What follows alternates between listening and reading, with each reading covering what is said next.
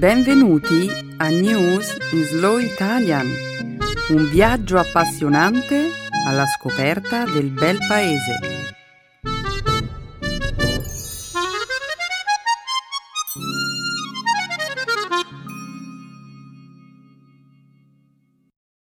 Oggi è giovedì primo marzo duemiladiciotto. Benvenuti al nostro programma settimanale News in Slow Italian. Un saluto a tutti i nostri ascoltatori. Ciao Nicola! Ciao Benedetta! Ciao a tutti! Come di consueto, nella prima parte del programma ci occuperemo di attualità. Cominceremo con l'attuale situazione in Siria. Successivamente commenteremo una recente decisione del Partito Comunista Cinese che ha avanzato la proposta di abolire i limiti temporali al mandato presidenziale. In seguito commenteremo un accordo, in base al quale il governo delle Seychelles si impegna a tutelare una vasta area oceanica, in cambio di una considerevole riduzione del suo debito pubblico.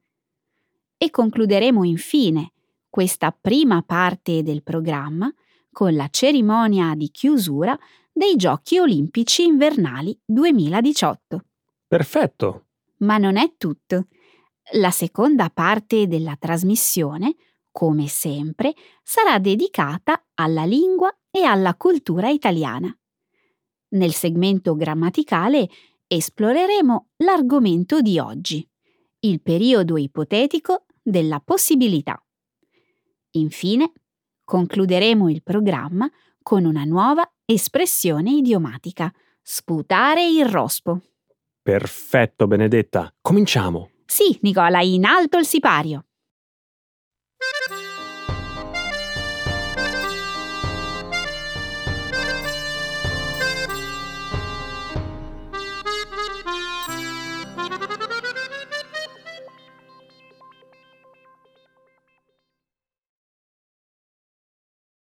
Un appello per una pausa umanitaria non riesce a fermare i combattimenti in un sobborgo di Damasco.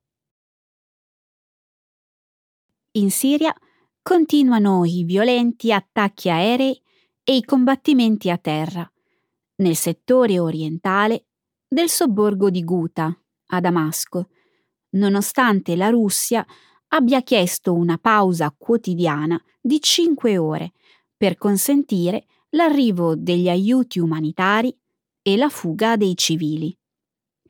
Il presidente russo, Vladimir Putin, aveva ordinato la pausa quotidiana nella giornata di lunedì, dopo il fallimento di un cessate il fuoco di trenta giorni, richiesto lo scorso sabato dal Consiglio di Sicurezza delle Nazioni Unite.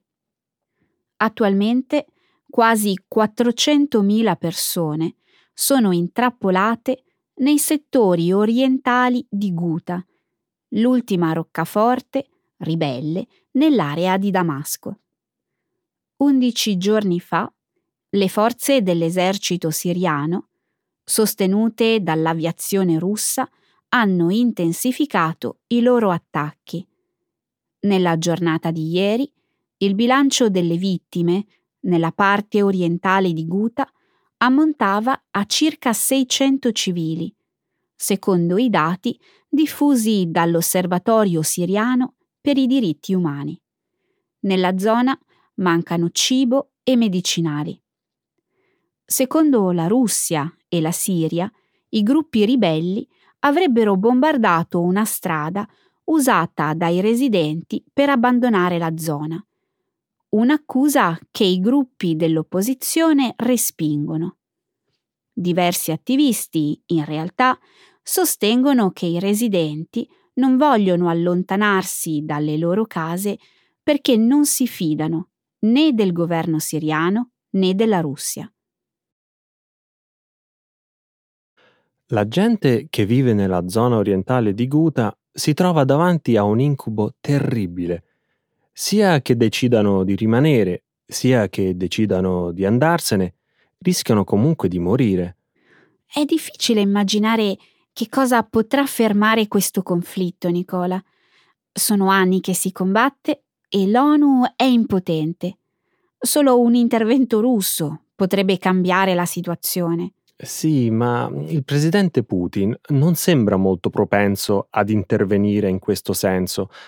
Anche lo scorso sabato, al momento di votare, con il resto del Consiglio di Sicurezza a favore di un cessate il fuoco di trenta giorni, la Russia ha cercato di ritardare il voto e di indebolire la risoluzione. Sì, ma che cosa ci guadagna Putin agendo così? La comunità internazionale ha criticato l'intervento russo in Siria. Questa linea d'azione non sta certo migliorando l'immagine della Russia a livello internazionale. E da quando a Putin interessa che cosa pensano gli altri? L'abbiamo visto varie volte. Putin vuole dimostrare che il suo potere in Medio Oriente supera quello di qualsiasi altro leader mondiale. E di fatto la sua strategia sta funzionando. Benedetta, pensa allo scontro che c'è stato in Siria tra Israele e Iran il mese scorso. Non è stato Donald Trump a chiamare Benjamin Netanyahu per convincerlo a porre fine alle ostilità. È stato Putin.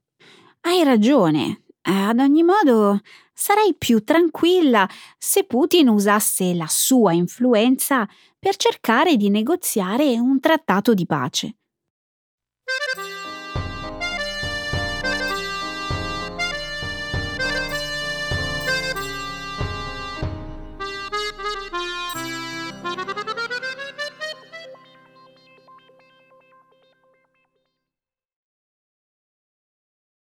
La Cina si prepara ad abolire ogni limite di tempo al mandato presidenziale di Xi Jinping.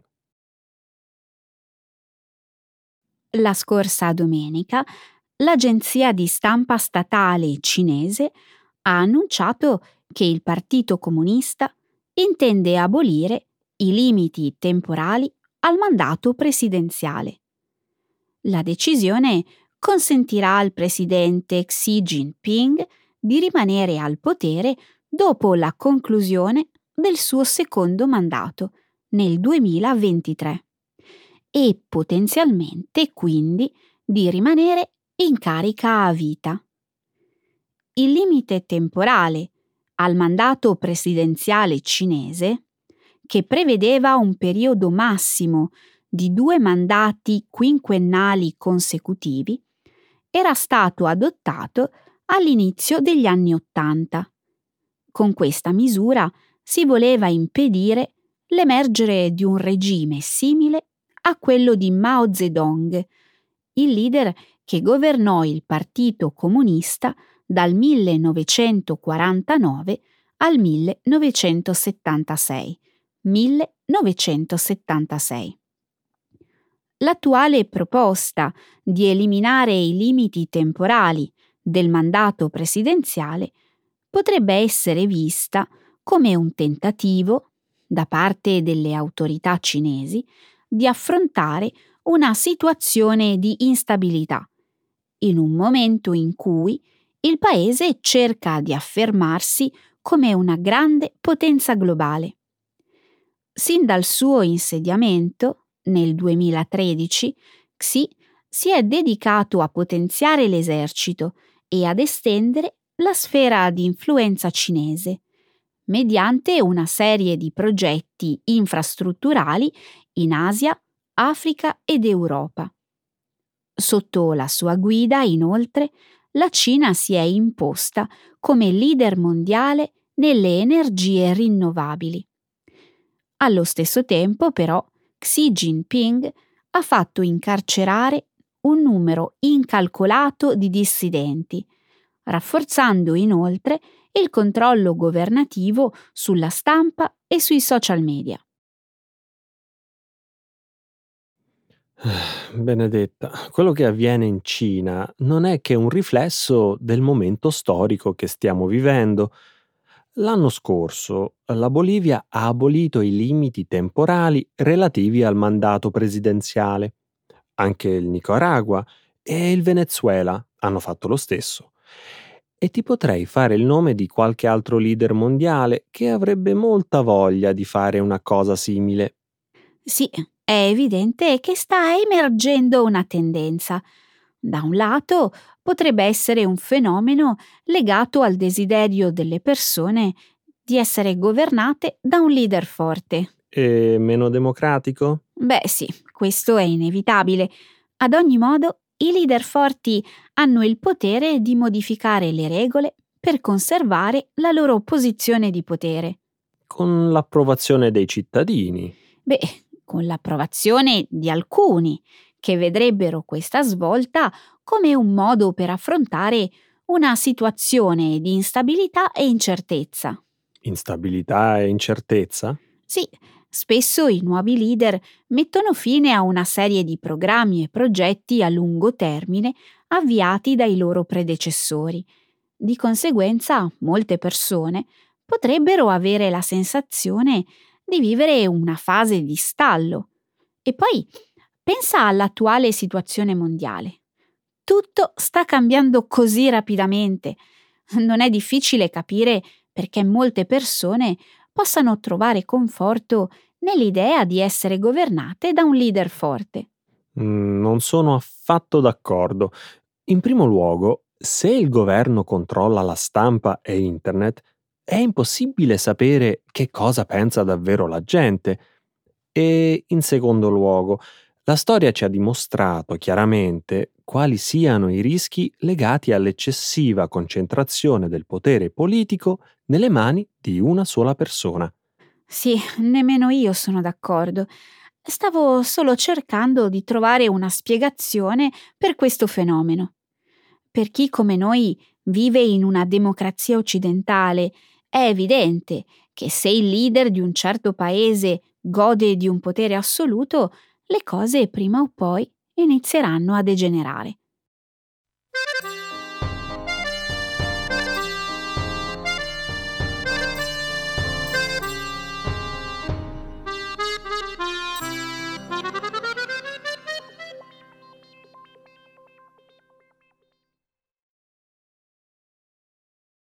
Le Seychelles proteggeranno il trenta per cento delle loro acque territoriali come parte di un piano per la riduzione del debito pubblico. La scorsa settimana il governo dello Stato insulare delle Seychelles ha annunciato un progetto per la tutela di duecentodiecimila chilometri quadrati di oceano, in cambio dell'estinzione di una parte considerevole del suo debito pubblico. L'accordo, che è stato firmato mercoledì scorso, è il primo di questo genere al mondo e, secondo molti ambientalisti, in futuro potrebbe convertirsi in un modello per nuovi progetti di tutela delle acque marine. Il governo delle Seychelles ha raggiunto l'accordo con la Nature Conservancy, un'organizzazione ambientalista con sede negli Stati Uniti. Nel duemilasedici l'organizzazione, grazie alla collaborazione di un gruppo di investitori, tra cui la fondazione ambientalista dell'attore Leonardo DiCaprio, ha acquistato una porzione del debito del paese pari a ventidue milioni di dollari. I fondi per il pagamento del debito saranno ora utilizzati dal governo delle Seychelles per la creazione di progetti dedicati alla tutela delle acque marine. Grazie all'abbassamento dei tassi di interesse sui pagamenti, ottenuto in base all'accordo, sarà possibile investire una maggiore quantità di denaro nello sviluppo di questi progetti. Nella prima fase del piano verranno creati due parchi marini, per un totale di duecentodiecimila chilometri quadrati, un'area equivalente per dimensione alla Gran Bretagna. La seconda fase prevede il raddoppiamento della superficie protetta, che comprenderà quattrocentodiecimila chilometri quadrati, ovvero il trenta per cento delle acque oceaniche delle Seychelles. In queste acque vivono delfini, tartarughe, uccelli marini e dugonghi in via di estinzione. Benedetta, questo tipo di accordi è esattamente ciò di cui il mondo ha bisogno. Entro il duemilaventuno il trenta per cento delle acque delle Seychelles sarà protetto, una percentuale che supera di tre volte l'attuale obiettivo internazionale. Sì, questo piano potrebbe rappresentare un modello per una serie di progetti simili. Di fatto, la Nature Conservancy è attualmente impegnata in una serie di trattative con l'isola di Grenada, con l'obiettivo di firmare un accordo simile. E ho anche letto che anche la Repubblica di Mauritius, il Madagascar e altri paesi hanno manifestato un interesse a sviluppare progetti di questo tipo. Era ora che ci fossero delle buone notizie nel campo della tutela ambientale, soprattutto se pensiamo che negli ultimi tempi il panorama è stato piuttosto sconfortante. L'accordo delle Seychelles dimostra che non possiamo aspettare che siano i governi a proteggere il pianeta. È necessario un intervento da parte di organizzazioni e investitori privati. Sì, Nicola, ma anche i governi devono collaborare per trovare una soluzione a questo problema. Dopotutto saranno i governi a dover applicare le leggi che garantiranno l'effettiva tutela delle aree designate. Sì, ad ogni modo il governo delle Seychelles avrà un incentivo concreto a rispettare il programma. Il recente accordo abbassa il debito pubblico, per non parlare del fatto che le Seychelles avranno gli occhi del mondo intero puntati addosso. Mm, io non credo che le cose saranno così semplici. Nel caso delle Seychelles, i pescatori, il cui sostentamento dipende dal mare, potrebbero esercitare pressioni sul governo per ottenere una revisione dell'accordo. Per di più, nell'area delle Seychelles potrebbero esserci enormi riserve petrolifere che faranno gola a molte imprese. È triste, ma gli interessi economici in futuro potrebbero costringere il governo a prendere delle decisioni difficili.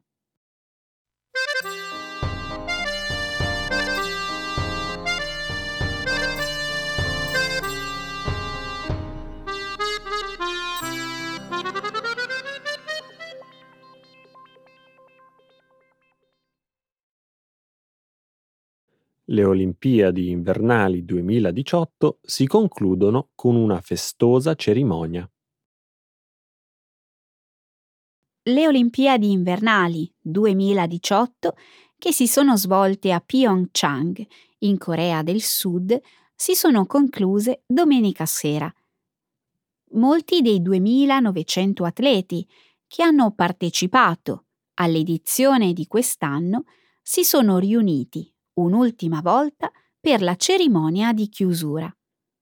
La serata è stata animata da performance di musica pop coreana, danze ed elaborati spettacoli di luce.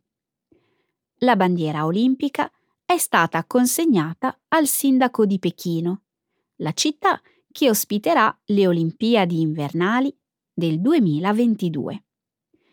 La Norvegia quest'anno si è posizionata in cima alla classifica, con trentanove medaglie, un risultato che segna un record assoluto nel numero di medaglie vinte da un paese alle Olimpiadi invernali. Seguono in classifica la Germania, il Canada e gli Stati Uniti, con trentuno, ventinove e ventitré medaglie, rispettivamente. Il paese che ha ospitato i giochi, la Corea del Sud, ha vinto diciassette medaglie, il massimo numero di medaglie che abbia mai vinto in occasione di un evento del genere. Tra i momenti salienti dei giochi di quest'anno ci sono da segnalare le vittorie della snowboarder e sciatrice alpina ceca Ester Ledecka, la prima donna a vincere una medaglia d'oro in due diversi eventi. La squadra di curling femminile sudcoreana, affettuosamente soprannominata le ragazze dell'aglio, data la loro provenienza da una regione agricola specializzata nella coltivazione di aglio, ha sorprendentemente vinto la medaglia d'argento. Nella semifinale, la squadra di hockey maschile tedesca, considerata come la sfavorita, ha sconfitto i campioni in carica canadesi, ma ha perso contro la Russia nella partita per la medaglia d'oro. Benedetta, io sento già nostalgia delle Olimpiadi. Per qualche ragione i giochi di quest'anno sono stati particolarmente entusiasmanti. Sì, sono stati molto divertenti, anche se alla fine la squadra nigeriana di bob, di cui mi parlavi un paio di settimane fa, non ha vinto una medaglia. No, ma magari vincono la prossima volta. Per fortuna, comunque, c'erano molte altre squadre e atleti per cui tifare. Quali sono stati i tuoi atleti favoriti, Nicola?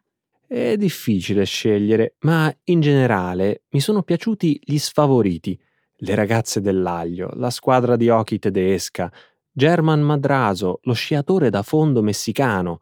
German Madrazo? Oh sì, certo! Nella sua gara è arrivato ultimo, ma sembrava così felice e così orgoglioso. E poi mi è piaciuto molto anche il modo in cui gli altri atleti lo hanno salutato al traguardo. È questo il vero spirito dei Giochi Olimpici. E tu, Benedetta, quali sono stati i tuoi momenti preferiti in queste Olimpiadi?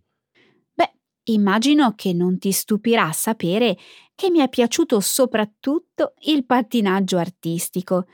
Tessa Virtue e Scott Moir, la coppia di pattinatori sul ghiaccio canadesi, sono stati semplicemente fenomenali e sono rimasta molto colpita anche dal pattinatore artistico su ghiaccio statunitense Nathan Chen.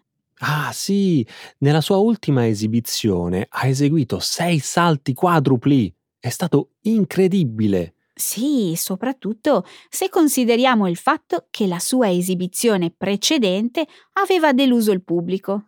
Ci sono stati così tanti bei momenti. Non vedo l'ora che arrivino le prossime Olimpiadi. Mancano solo due anni e mezzo.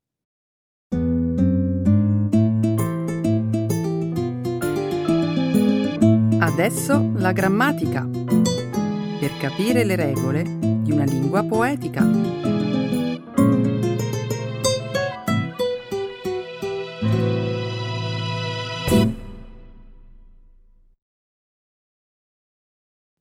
Hypothetical constructions, the unlikely. Da piccolo, hai mai letto Topolino? Il fumetto della Disney, edito in Italia dalla casa editrice Panini? Ovviamente.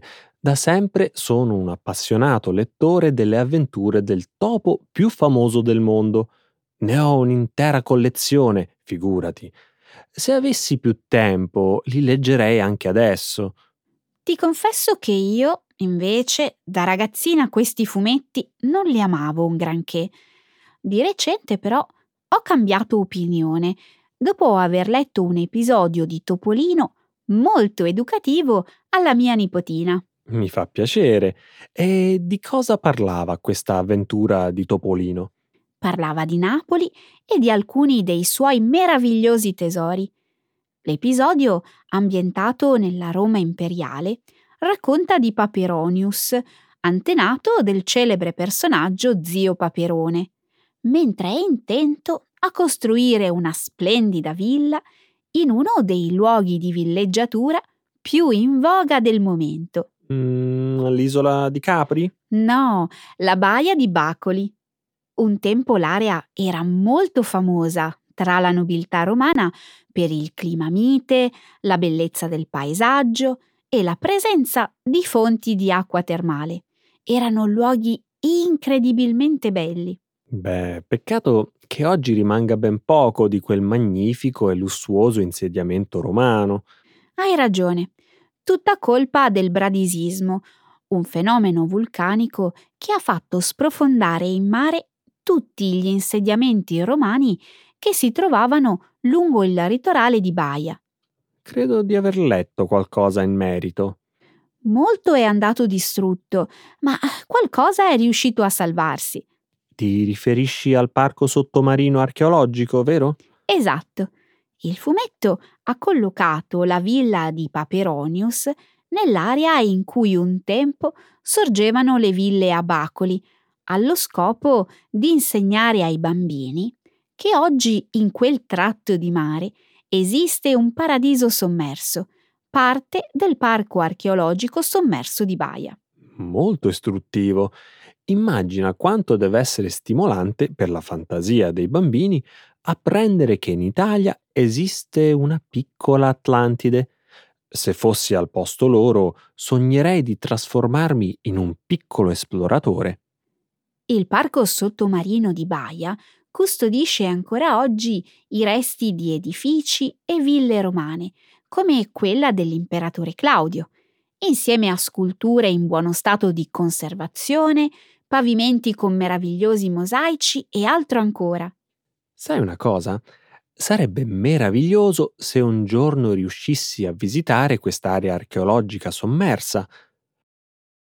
Pensi che esistano guide subacquee che ti accompagnano a esplorare questo parco? Certo che ci sono, ma ho letto che non sono ben organizzate.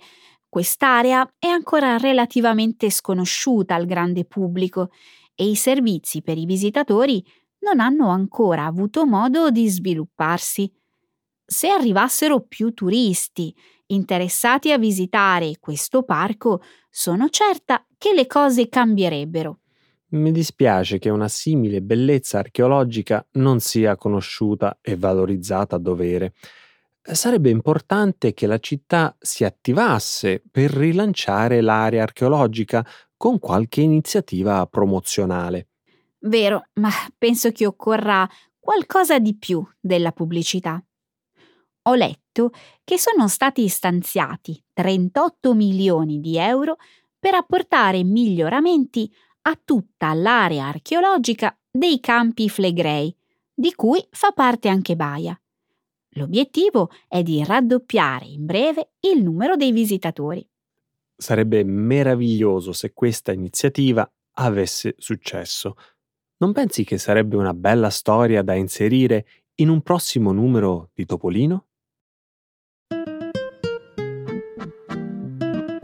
Ecco le espressioni, un saggio di una cultura che ride e sa far vivere forti emozioni.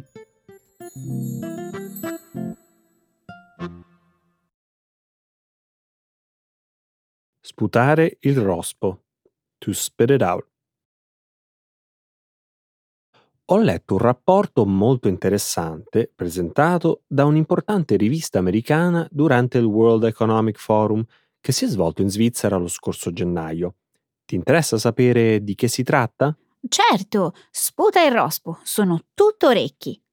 Si tratta del Report Best Countries, realizzato nel duemiladiciassette da U S News and World Report. Secondo questa indagine, l'Italia è prima al mondo per influenza culturale e patrimonio storico, battendo Francia e Stati Uniti. Ho letto anch'io il rapporto e sai che ho pensato? Che bella notizia! L'importanza della cultura italiana è tale da esercitare grande influenza all'estero. Wow! E non è finita qua. L'Italia conquista il primo posto anche per il ricco patrimonio di arti e tradizioni davanti a Spagna e Grecia. Siamo invece solo secondi nella classifica dei migliori paesi da visitare e in quella del miglior paese per viaggiare da soli. Finalmente belle notizie, Nicola. Tutti questi primati positivi cominciano quasi a darmi alla testa. Eh, ti capisco. Con tutti i problemi che affliggono il nostro bel paese, non siamo tanto abituati a sentirne parlare bene. Forse dipende dal fatto che gli stranieri che amano e visitano l'Italia ne hanno una percezione del tutto positiva. Sì, in effetti, quando si parla di arte, cultura, tradizioni e viaggi, il primo paese che ti viene in mente è sempre l'Italia. Hai proprio ragione. Mi dispiace soltanto che noi italiani non sappiamo apprezzare fino in fondo la bellezza che ci circonda. Ci focalizziamo sempre sugli aspetti negativi del nostro paese, perdendoci in mille lamentele inutili. Mm, non sono per nulla d'accordo con te, Nicola. Perché? Sputa il rospo. Non credo che gli italiani siano inconsapevoli delle bellezze che li circondano. Come sarebbe possibile? Sono convinta che ne siano ben consapevoli eppure molto orgogliosi. Mm, forse hai ragione. In ogni caso, noi italiani siamo inclini a lamentarci di tutto quello che avviene in Italia, non trovi? Beh, se gli italiani si lamentano, forse qualche ragione ce l'hanno, non credi? Se hai letto tutto il Report Best Countries duemiladiciassette, saprai che in tanti ambiti l'Italia non eccelle per nulla, anzi... Mm, temo di essermi fermato alla parte con le buone notizie. E in cosa l'Italia va male? Sputa il rospo. Beh, per esempio, quando la rivista americana ha preso in considerazione l'apertura e la trasparenza negli affari, l'imprenditorialità e la possibilità di riuscita degli investimenti, l'Italia si è classificata nelle ultime posizioni. E ti dirò di più. Preparati perché nemmeno questa è una notizia rincuorante. Sputa il rospo. L'Italia purtroppo si è piazzata in coda alla classifica anche per qualità di vita, a causa della precarietà del lavoro, della mancanza di servizi e della lentezza della burocrazia. Non pensi adesso che se noi italiani ci lamentiamo un po', ne abbiamo tutte le ragioni?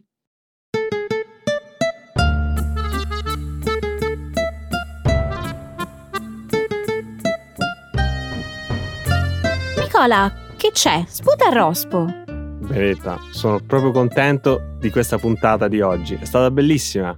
Eh, lo so, però tempo di saluti. Ciao a tutti! Ciao, alla prossima!